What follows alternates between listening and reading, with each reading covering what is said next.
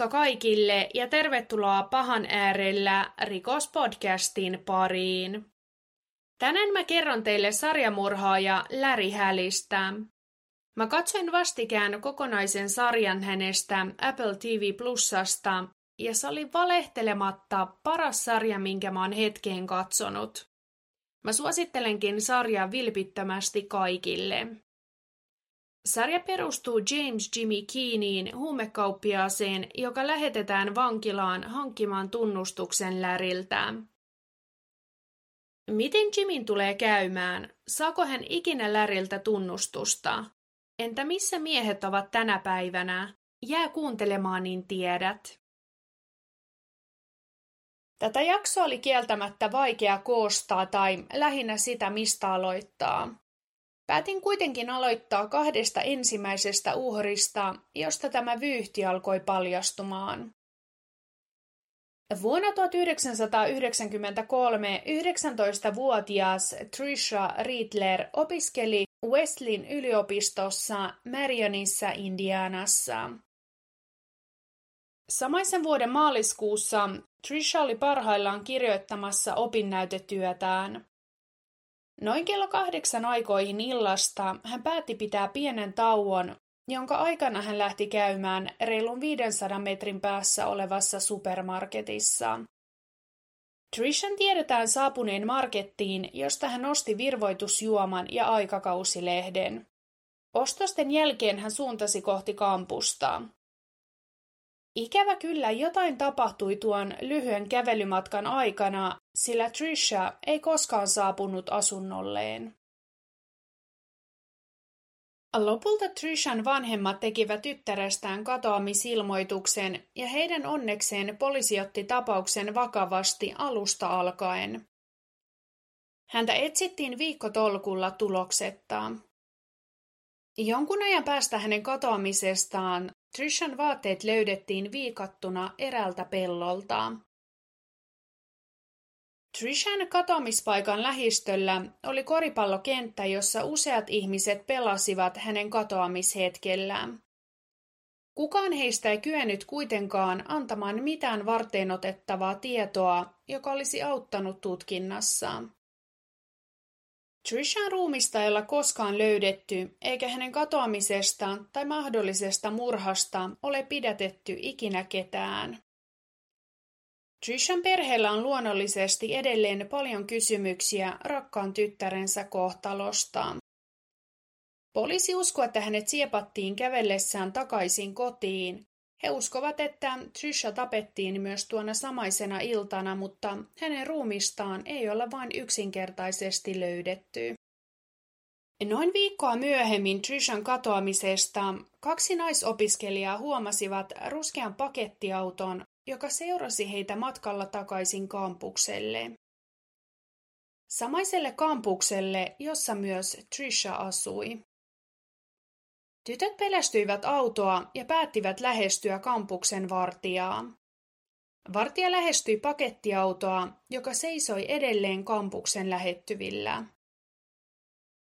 Vartijan kysellessä kuka mies oli ja mitä hän teki kampuksella, mies esittäytyi Läri Häliksi, joka kertoi olevansa eksynyt ja yrittäneensä löytää vain ystävänsä taloa. Vartija uskoi Lärin selityksen ja päästi hänet menemään.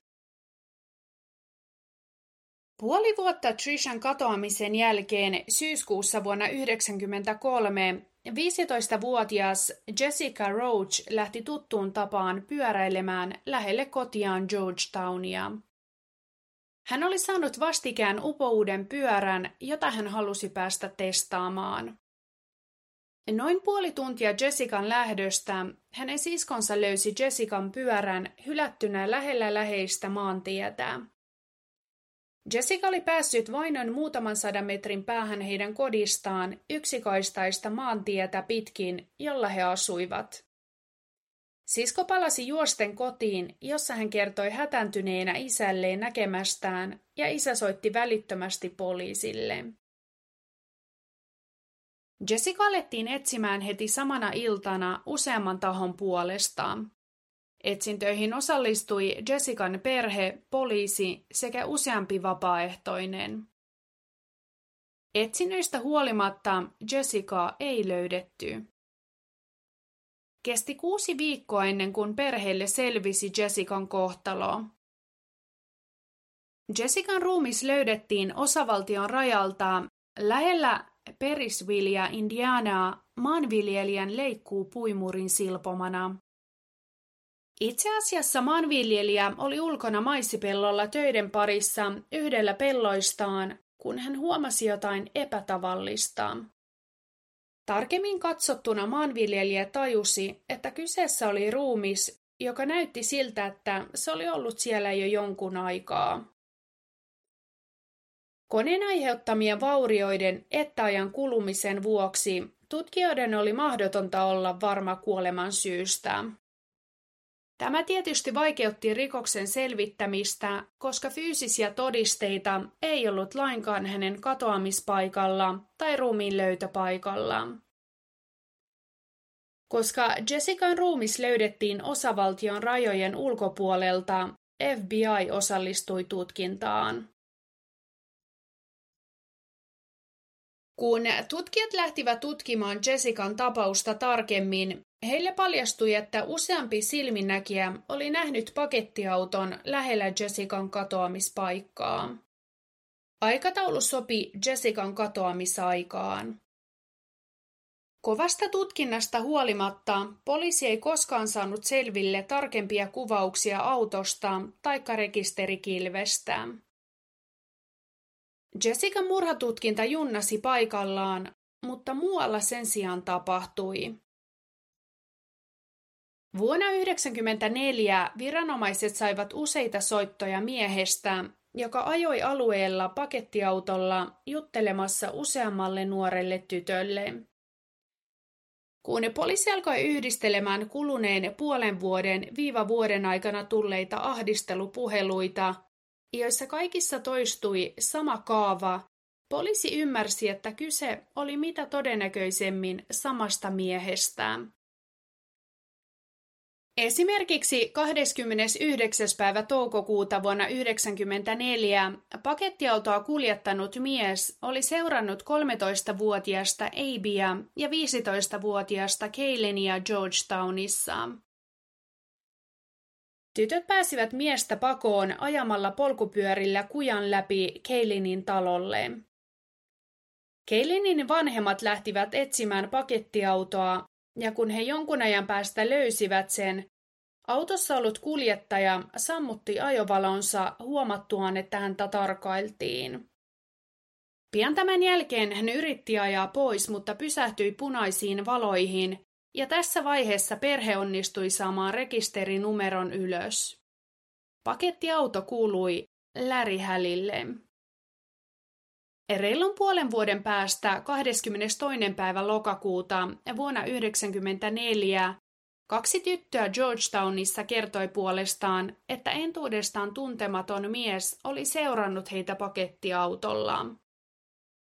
Mies ei yrittänyt nousta autosta tai pysäyttää tyttöjä muutoin, vaan hän kyseli autosta heiltä kysymyksiä. Siitäkin huolimatta ystävykset olivat kokeneet olonsa ahdistavaksi ja miehen epäilyttäväksi, ja siksi koputtivat lähimpään taloon, josta he saivat apua. Tytöt olivat olleet fiksuja ja ottivat miehen auton rekisterinumeron ylös. Kun rekisterinumero ajettiin myöhemmin tietokannasta, auton todettiin kuuluneen jälleen Lärille. Ja siis tällaisia tapauksia löytyi kymmeniä. Tyttöjen ilmoituksen jälkeen Jeff Whitmer-niminen poliisi päätti käydä Lärin luona kysymässä häneltä tapauksesta.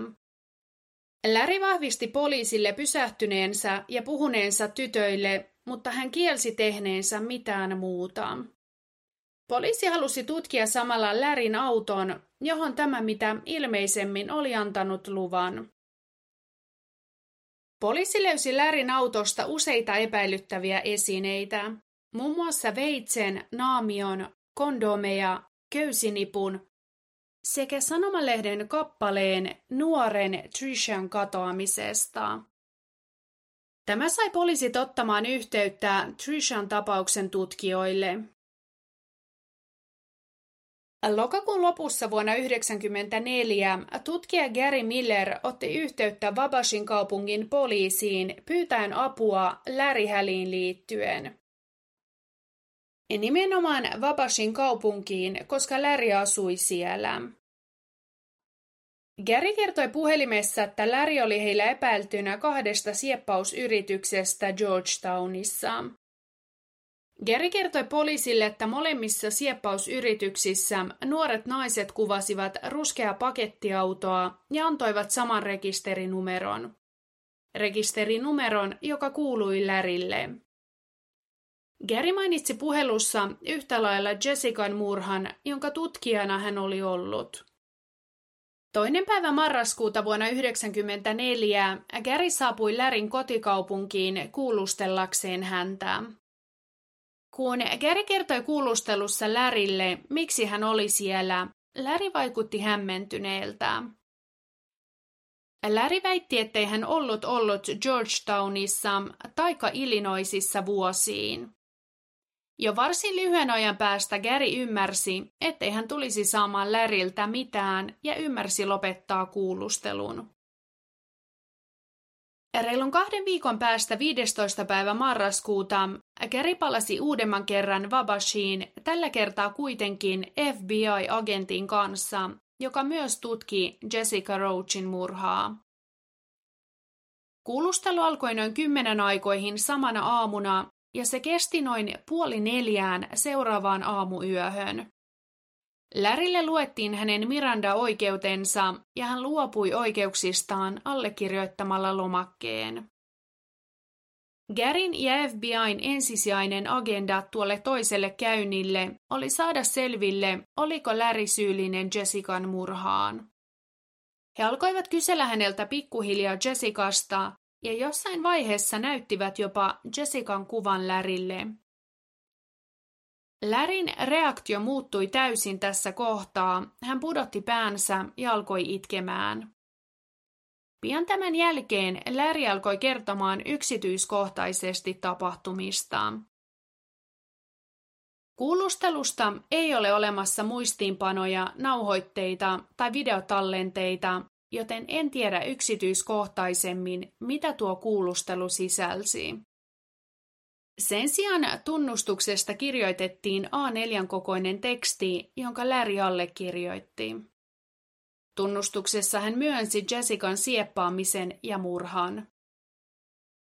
Tosin tämän Läri tulisi myöhemmin kieltämään. Läri pidätettiin saman tien kuulustelun päätyttyä. Puhutaanpa hetki Läristä. Larry DeWayne Hall ja hänen kaksoisveljensä Gary syntyivät 11. päivä joulukuuta vuonna 1962 Wabashissa, Indianassa. Pojat olivat identtisiä kaksosia, joilla oli kohdussa yhteinen istukka. Lärin veri Gary sai suurimman ravinnon ja hapen poikien ollessa kohdussa, joten syntyessään Läri kiidätettiin teho-osastolle joksikin aikaa ilmenneen hapenpuutteen vuoksi. Myöhemmin tämä näkyy Lärillä erilaisena puhehäiriönä ja yökasteluna pitkälle hänen lapsuutensa asti. Mitä vanhemmaksi lapset kasvoivat, sitä näkyvämpi ero heidän välillään oli. He olivat monessa asiassa kuin yö ja päivä. Gary oli urheilullinen ja suosittu, kun taas Läri oli hyvin ujo ja sulkeutunut. Läriä kiusattiinkin koulussa puhetapansa takia sekä siitä, että hänellä kesti hieman kauemmin oppia asiat. Eroistaan huolimatta he olivat toistensa parhaat ystävät. Läri ei ollut kovin hyvä oppilas historian ainetta lukuun ottamatta. Hän rakasti oppia historian eri ajanjaksoista ja tapahtumista. Tämän seurauksena hän ja Geri kiinnostuivat historiallisista tapahtumista ja matkustivat usein osallistuakseen tämän tyyppisiin tapahtumiin Indianan, Ohion, Illinoisin ja Michiganin alueilla. Pojat asuivat äitinsä Ira Bernicein ja isänsä Robertin kanssa. Isä Robert työskenteli Falsin hautausmaalla Vabashissa, jossa perhe asui. Perhe sai asua pienessä talossa, joka sijaitsi lähellä hautausmaata. Vartuessaan Larry ja Gary auttoivat isänsä työskentelemään hautausmaalla. Tähän kuului yleensä hautojen kaivaminen. Kerrotaan, että pojat aloittivat työskentelyn isänsä kanssa jo 12-vuotiaina. Heillä oli taloudellisesti hyvin tiukkaa. Äiti Ira oli kotiäitinä, joten vain isä toi rahaa taloon. Tilanne paheni, kun Robert menetti työpaikkansa hautausmaalla ja perheen täytyi muuttaa yhden makuuhuoneen loukkuun. Robert oli alkoholisti ja se alkoi vaikuttamaan myös hänen työhönsä. Ainakin joidenkin lähteiden mukaan hän olisi laittanut vääriä ruumiita väärin hautoihin. Tämä tietysti jo itsessään riitti työnantajalle purkamaan työsopimukseen. Robertin on kerrottu olleen väkivaltainen myös poikian kohtaan juotuaan alkoholia. Kasvaessaan pojat joutuivat vaikeuksiin siellä täällä. Tiettävästi kerran, kun he olivat 15-vuotiaita, poliisi otti molemmat pojat kiinni keskustan myymälän ikkunoiden rikkomisesta. Poikia kuulustellut poliisi on kommentoinut myöhemmin seuraavasti. Kesti kauan ennen kuin pystyimme murtamaan veljekset. He olivat vain lapsia, mutta kestivät paremmin kuin paatuneet rikolliset. Läri jäi ajoittain kiinni myös pienten tulipalojen sytyttämisestä. Valmistuttuaan lukiosta Läri sai työpaikan siivoojana, mistä hän tuntui todenteolla nauttivan. Hän oppi työnsä ansiosta paljon kemikaaleista, niiden käytöstä sekä siitä, kuinka ne reagoivat keskenään. Uskomatonta kyllä, hän oli todella hyvä siivooja. Hypätään seuraavaksi ajassa eteenpäin aina Lärin oikeudenkäyntiin. Lärin oikeudenkäynti alkoi kesäkuussa vuonna 1995.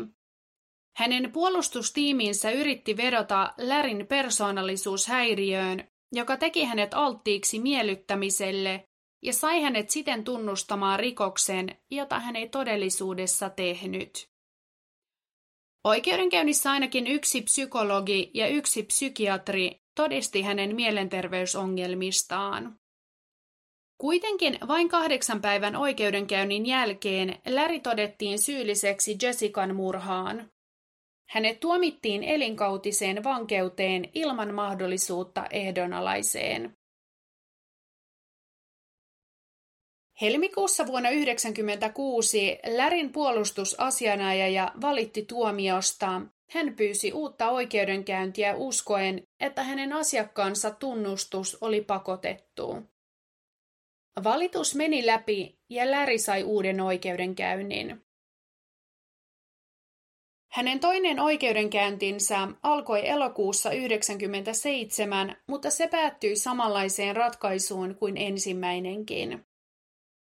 Toisen tuomionsa ja sitä seuranneen elinkautisen tuomionsa jälkeen Läri valitti jälleen. Viranomaiset ja FBI pelkäsivät, että myös tämä kolmas tuomio voitaisiin kumota, joten heidän oli keksittävä jotain ja nopeasti. Sillä välin mies nimeltään James Jimmy Keen istui kymmenen vuoden tuomiota vankilassa huumerikoksista. Mä kerron tässä välissä hieman Jimistä, ennen kuin kerron, miten nämä kaksi kaveria ylipäätään liittyvät toisiinsa. Jimmy rooli tässä tapauksessa on todella suuri, joten koen ihan siksikin, että meidän on puhuttava hieman enemmän hänestä. Jimmy varttui Kenkäkiissä Illinoisissa. Hän oli vanhin perheen neljästä lapsesta.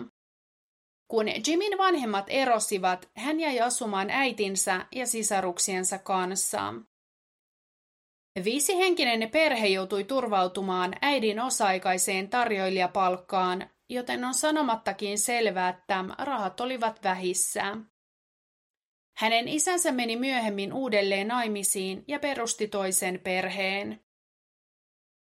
Jimin isä Big Jim Keen oli aikoinaan hyvin tunnettu ja pidetty poliisi, kenkä Keen poliisivoimissa.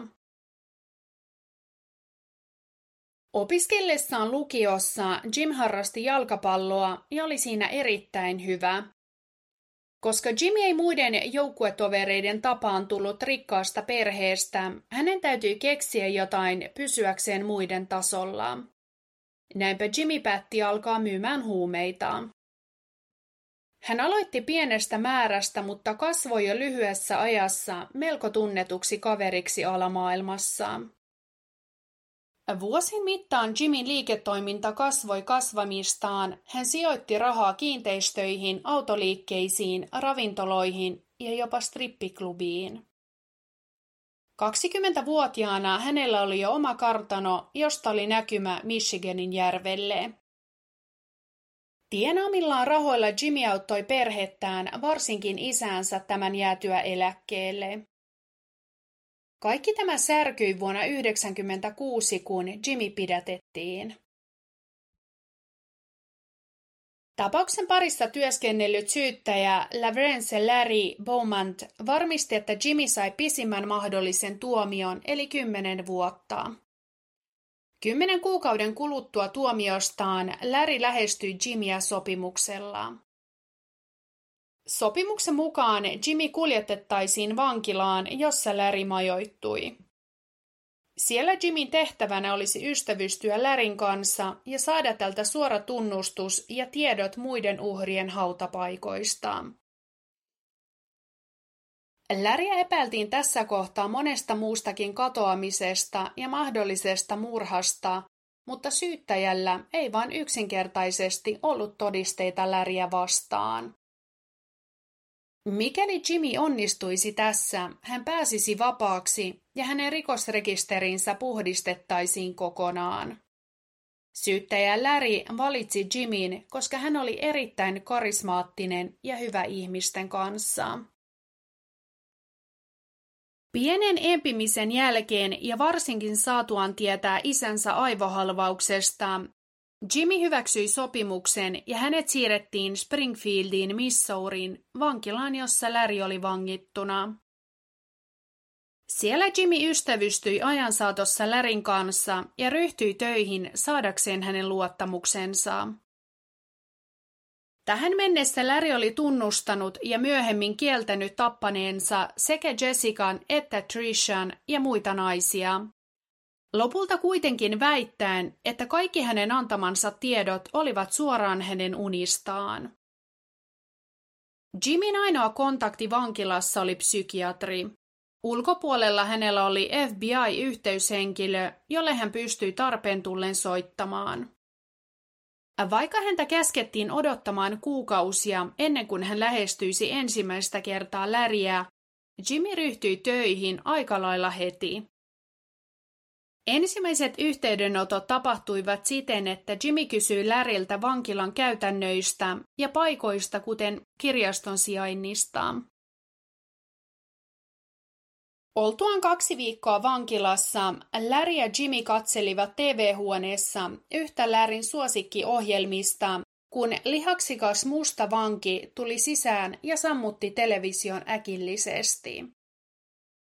Nähdessään mahdollisuuden saada Lärin luottamuksen, Jimmy nousi ja käynnisti television päälle. Vanki hyppäsi ylös ja uhkasi Jimmyä ennen kuin sammutti television uudelleen. Vielä kerran Jimmy käynnisti sen uudelleen. Mies lähestyi Jimmyä ikään kuin alkaakseen tappelemaan tämän kanssa, mutta Jimmy ei aikailut itsekään, vaan löi vankia neljä kertaa kasvoihin mikä sai vangin kaatumaan taaksepäin. Tämän jälkeen Jimmy nousi vangin päälle ja hakkasi häntä aina siihen asti, kunnes vartijat tulivat ja erottivat heidät toisistaan. Tuon episodin jälkeen Larry alkoi puhumaan Jimille yhä enemmän.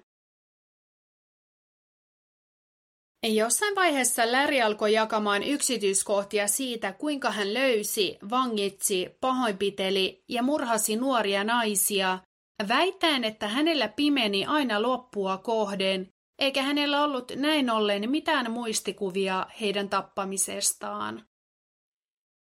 Jimmy oli järkyttynyt kuulemastaan, mutta onnistui pitämään itsensä kasassa kaikesta huolimatta.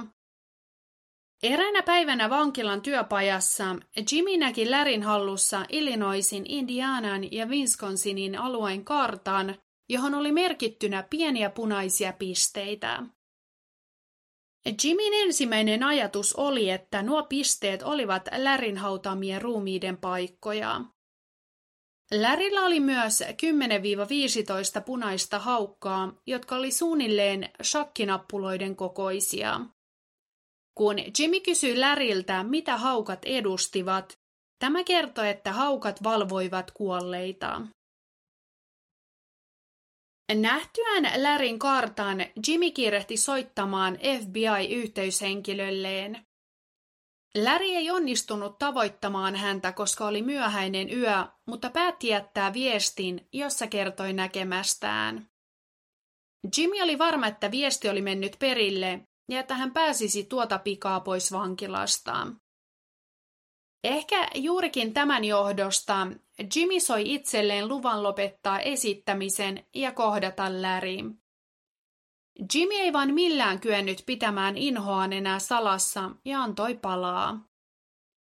Larry ei ollut osannut odottaa tätä, hän oli pitänyt Jimmyä ystävänä. Kaksikon välille syntyi tappelu, jonka vartijat joutuivat keskeyttämään.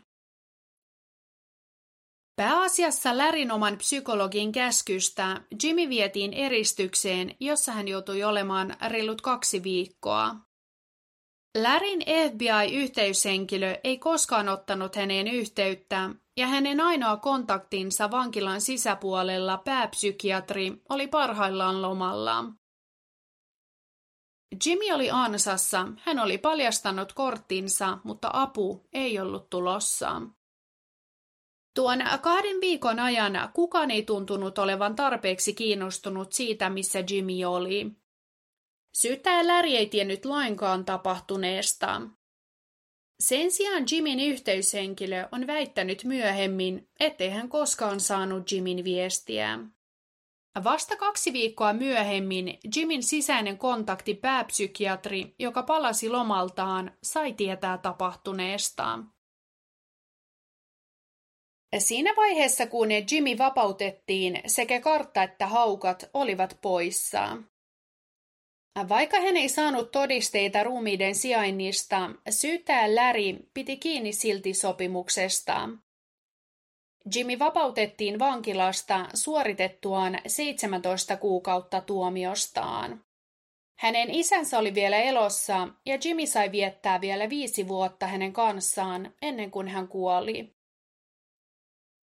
On spekuloitu sitä, että vaikka kartta olisi löydetty, jokainen punainen piste edusti satoja kilometrejä etsittävää aluetta, mikä oli mahdoton tehtävä, ellei Läri olisi paljastanut entistä tarkemmin sijainteja.